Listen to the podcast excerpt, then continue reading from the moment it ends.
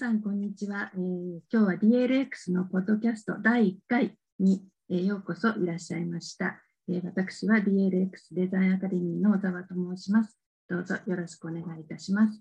えっと、栄えある第1回なんですけれども、えーロンドンのデザインファームデパートメント22の、えークレアとトーマスのお二人にお越しいただいています。これからのお二人のデザイン活動についていろいろ伺いたいと思います。で、えー私と一緒に、えー話を聞いてくれるのは、えーデザインラボの内倉優さんです。とじゃあ、えーと、優さん、まず最初に、えー自己紹介していただけますか。はい、えー DLX デザインラボで特任研究員をしております内倉優と申します。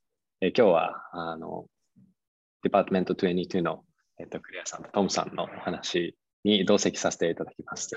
楽しみにしております。よろしくお願いします。よろしくお願いします。えっと、全然つあのかぶせていろいろ聞いていただいていいので、えっと、優さんもあの遠慮しないであの、えっと、参加してくださいね。はい、はい。お願いしじゃあ、えっと、ます。ここからはちょっと英語になります。えー、Hello, Claire Tom. Thank you very much for join, joining us today. Hello, Hello. how are you doing? Hello, hello, you're welcome. Thanks for having us. Yeah, very nice to be here. Thank you for having us.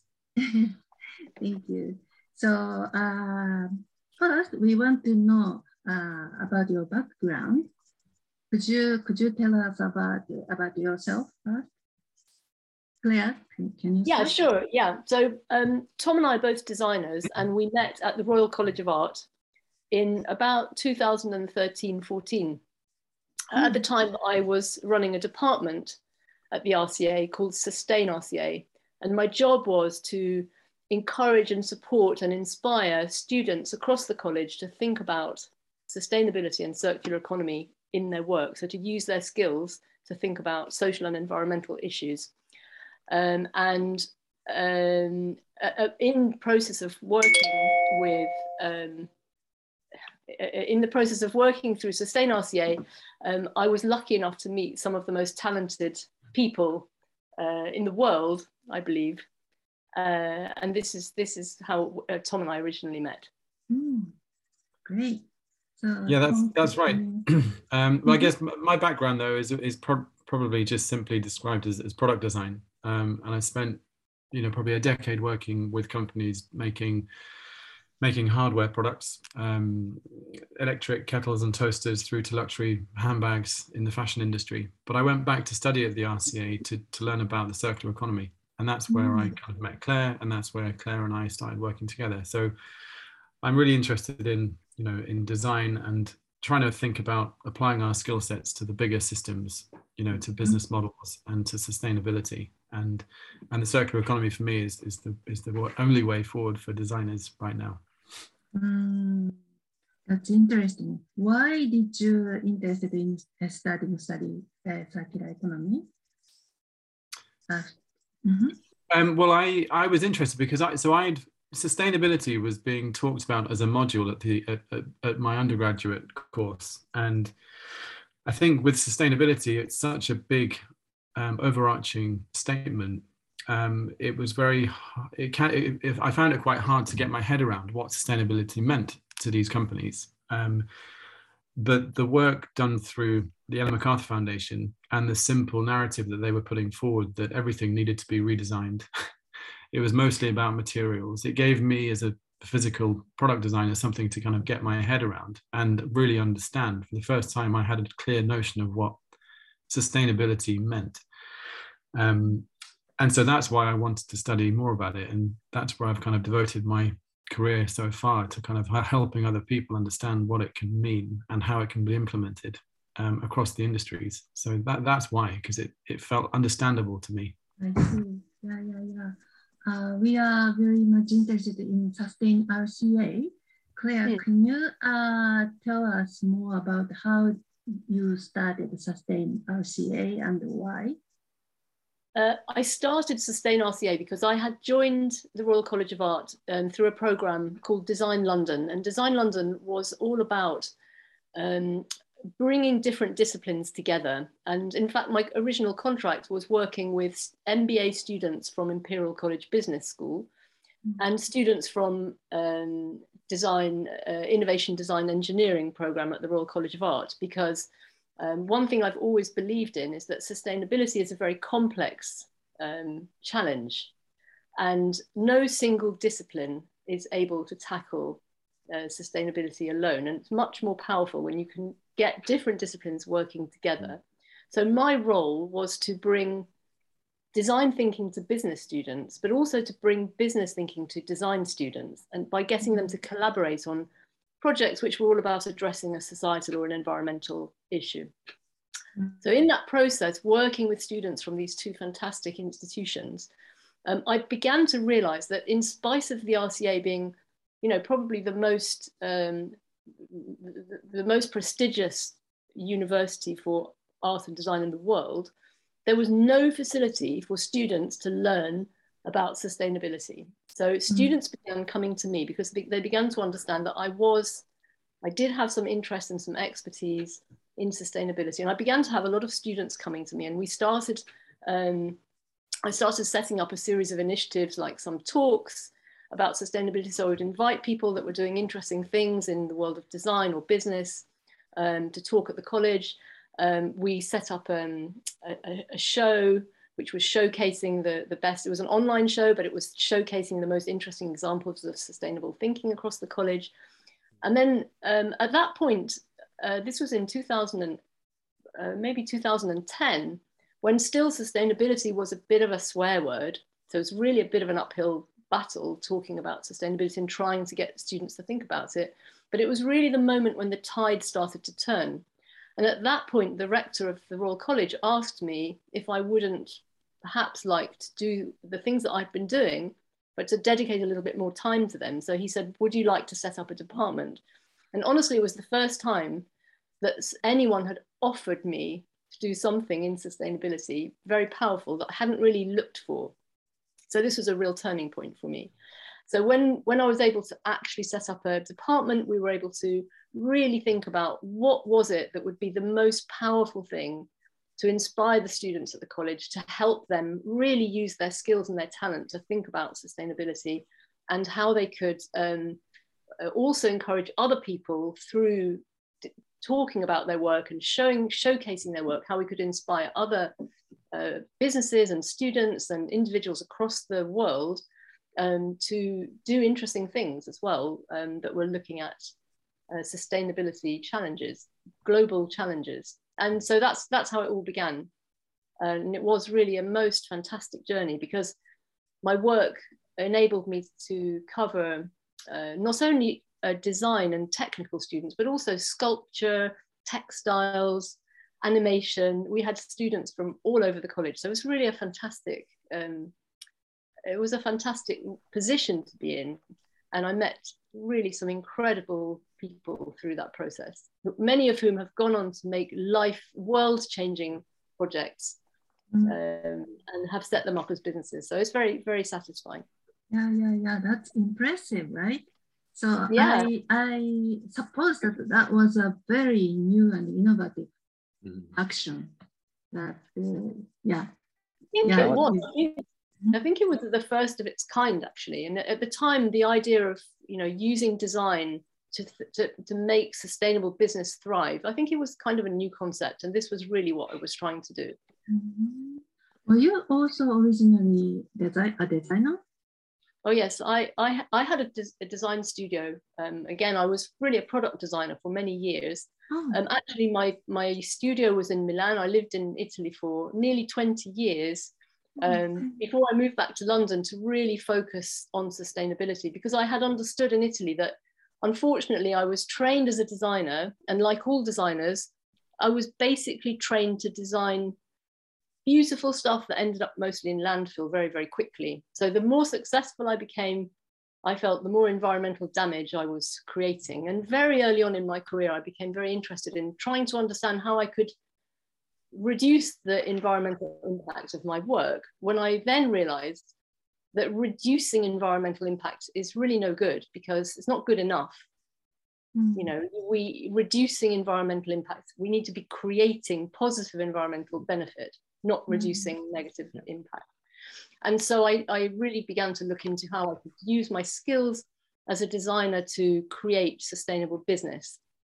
And then uh, I decided at a certain point, although I loved my life in Italy, I decided I, I had to close my studio and I had to really focus on changing the way designers are trained. Mm. And I was head of sustainability at the Design Council when I moved back to London. And I think that really gave me a springboard into understanding, uh, for the first time, really kind of putting into a, an academic thought of exactly what needed to be done. And that's how I began really thinking about education and uh, changing the way designers are trained in order to be able to be properly equipped to address uh, really big global challenges, to get really deeply involved in, in global challenges rather than just tinkering on the outside of the problem. I see.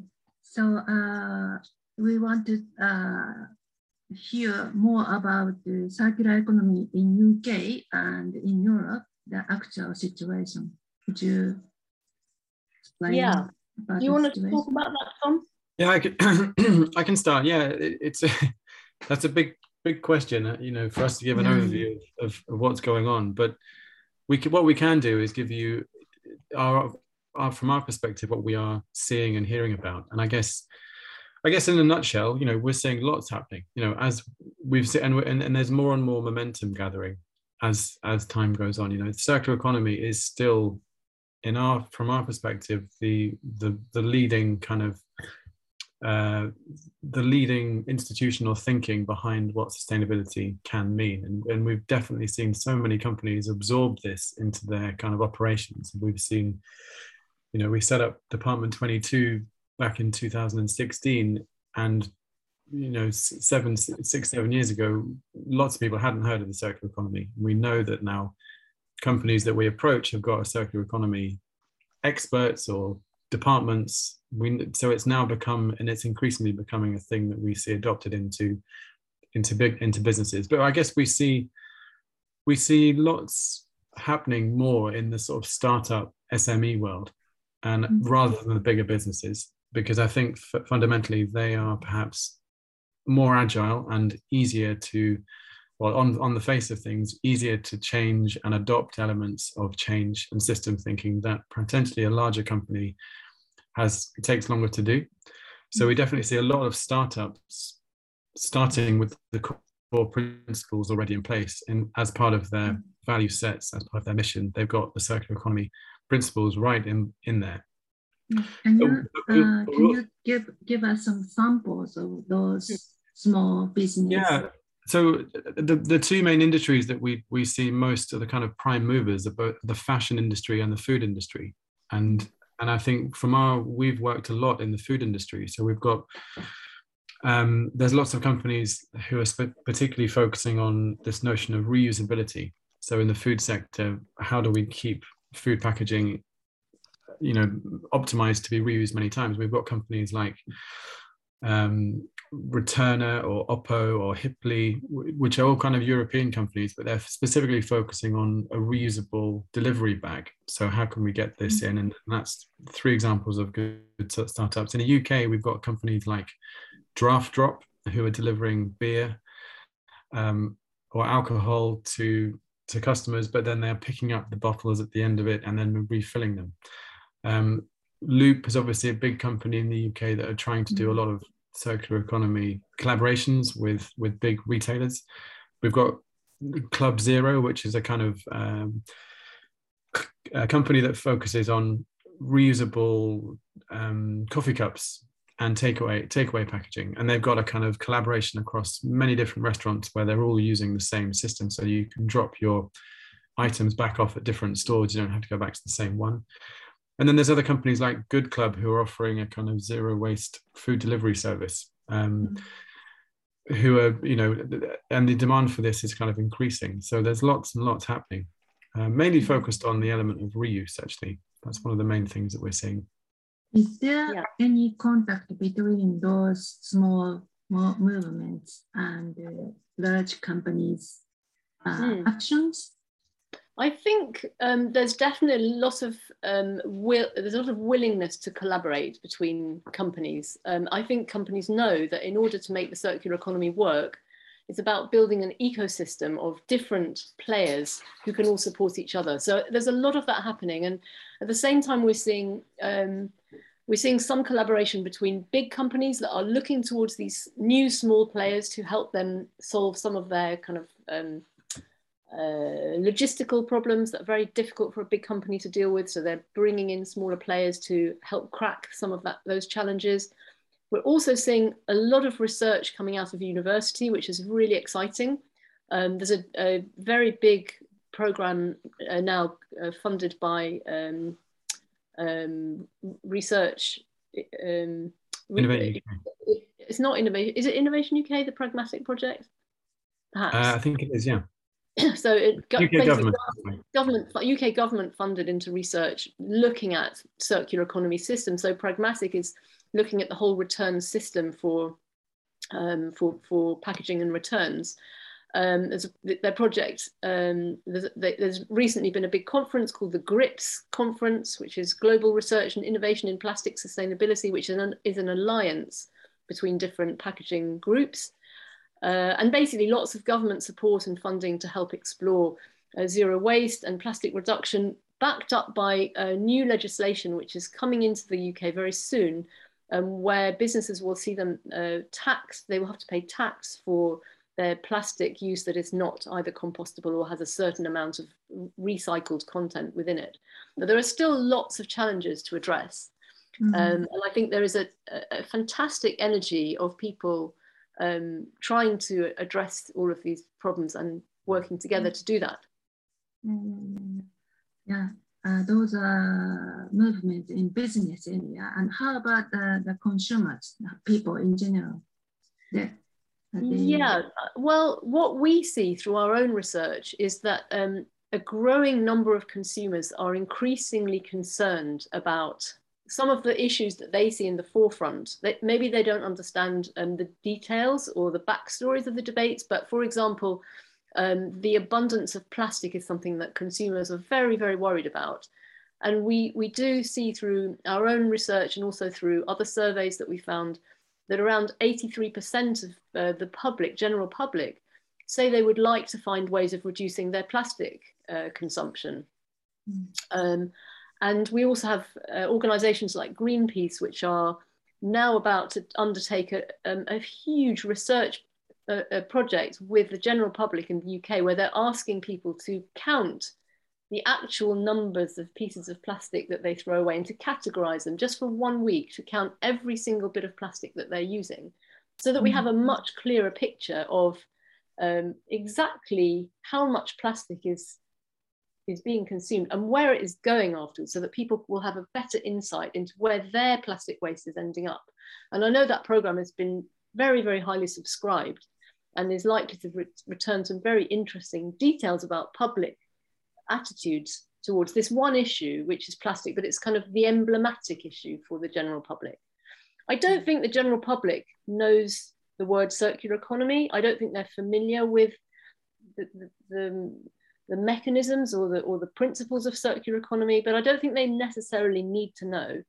And this has been a long ongoing debate with, um, especially through the Ellen MacArthur Foundation, you know, do, do we need to educate consumers about circular economy or do we just need to show customers, show the public through our products and services a better way of doing things that's better for them, but also better for the planet. They don't need to really know the details behind that or the language behind that. Mm, that's interesting, right? That's, that is very. In, can I can yeah. I ask one question? Yeah, yeah, yeah. So, so it's oh, yeah, it's very yeah. inspiring uh, things to talk about things, and then I'm I'm very astonished in a in a good way because all those changes happening in the last only 10 years after you joined RCA or maybe even like before mm. it happening but it becomes really like big waves or movement yes. and which is not happening in Japan yet. But um, I was curious, what, what what's the, the driver of these like big movement, not just a small uh, element, small people doing mm-hmm. individually things? I think there were a couple of um, kind of accumulative campaigns or uh, things that came to the public eye that really raised awareness for the public. one of these was, um, I'm sure you have seen this documentary in Japan. It was a David Attenborough documentary in which he talked about plastic waste in the ocean. And David Attenborough is a very influential figure here because millions and millions of people uh, really enjoy watching his documentaries about wildlife. And when he started to talk about um, the, the impact of human activity on wildlife, you know, one of the things he addressed very early on was plastic oceans. And I think that reached a lot of people who really had never thought about it before. And I think that was a big tide turner for me was that documentary. People still talk about it. Mm. And we've also seen a much, much uh, stronger uh, reporting in the press about climate change. So when I began um, in the UK and working at the Design Council and uh, through the Royal College of Art, I think climate change, I remember at the time I used to cut out clippings from the newspaper and keep them in a scrapbook, which I still have, which is laughable now because now climate change is on the, you know, the front page of every newspaper uh, every day. Every day we're hearing stories about climate change and human impact and um, groups that are combating and, and campaigning to change legislation to improve our, uh, you know, to reduce our dependence on fossil fuels. All of these things are in the papers daily now. So things really changed. Uh, I do remember also, um, I don't know uh, if all of these things kind of gradually together built up some sort of customer consumer uh, response. And so companies are quite afraid of consumers changing their attitudes and, mm. and, saying, I don't need your product anymore or your mm. service anymore. I can find a more sustainable version of what you're doing with some other company or with a startup.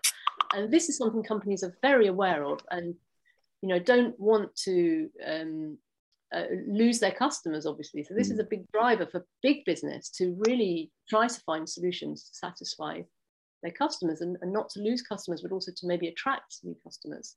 Uh, and that's, but there, definitely was, there definitely was a time when it was very depressing for me to talk to MBA students about sustainability, where I would, would sometimes feel at the end of a lecture about sustainability to MBA students that uh, you know they were really fighting me, they were arguing with me, they didn't want to hear what I had to say. And there was a certain point where all of a sudden everyone was interested. Almost mm-hmm. everyone in the room suddenly became really keen on thinking about it and you know thinking about uh, in their projects to think about some of the challenges I was talking about. So it was really a, a very swift but very strong shift in direction, I think. Oh, that's quite interesting to, uh, to hear about. It's it sounds a bit like a chicken and egg problem, like uh, either the consumer change their behavior or the, mm. the business change its strategy, but it's quite interesting. And there's another there's another element to that chicken and egg, which is which is government and legislation. So, mm. you know, there's always this uh, these three points in a triangle of businesses looking mm-hmm. to government and saying, well, government should be really leading this, and uh, consumers looking to businesses and expecting businesses to change, and uh, and you know, government really feeling very trapped because they don't want to bring in legislation which is going to turn their voters and the and their businesses against them. So everyone is kind of depending on everyone else in that triangle, and it's a really important thing that there is coordination, and that whatever you do has to really be pushed from all three directions, I think. But, but also, the other thing about the circular economy, the, the big narrative of why I think it's been so successful in getting momentum is because it had the word economy in there. And, and businesses have, you know, of that, of those three points of the triangle, businesses, in our opinion, have the biggest leverage to make the change. Make, they're the prime movers. They're the ones that can really activate a change across the system. Yeah. Circular economy tries to, to validate the changes that you can make and puts financial value to those changes. So it, it's really going hard on and helping us understand what impact the change will make and, and how much money you will not only save, um, but how much you will make. And therefore, this is a good business decision. This makes sense from a, you know, talking about the old, the old ways of making money. It, it, it's trying to really appeal to that business mindset to say, this isn't about just doing the right thing. This is about doing the right thing for the business. Um, it's reducing your risk. It's making you profit. Hmm. And so, and that that was. Go on, Clare. Oh, sorry, sorry. I thought you finished. I was just going to go one step further. I think that companies are realizing that if they do not adopt circular thinking that their time is limited, that they re really cannot survive in a future mm -hmm. where business no longer depends on unit sales, but really depends on delivering pro products and services to consumers without that consumption and waste. And I think most businesses are now understanding there is no other way and they have to address this mm. in order to survive.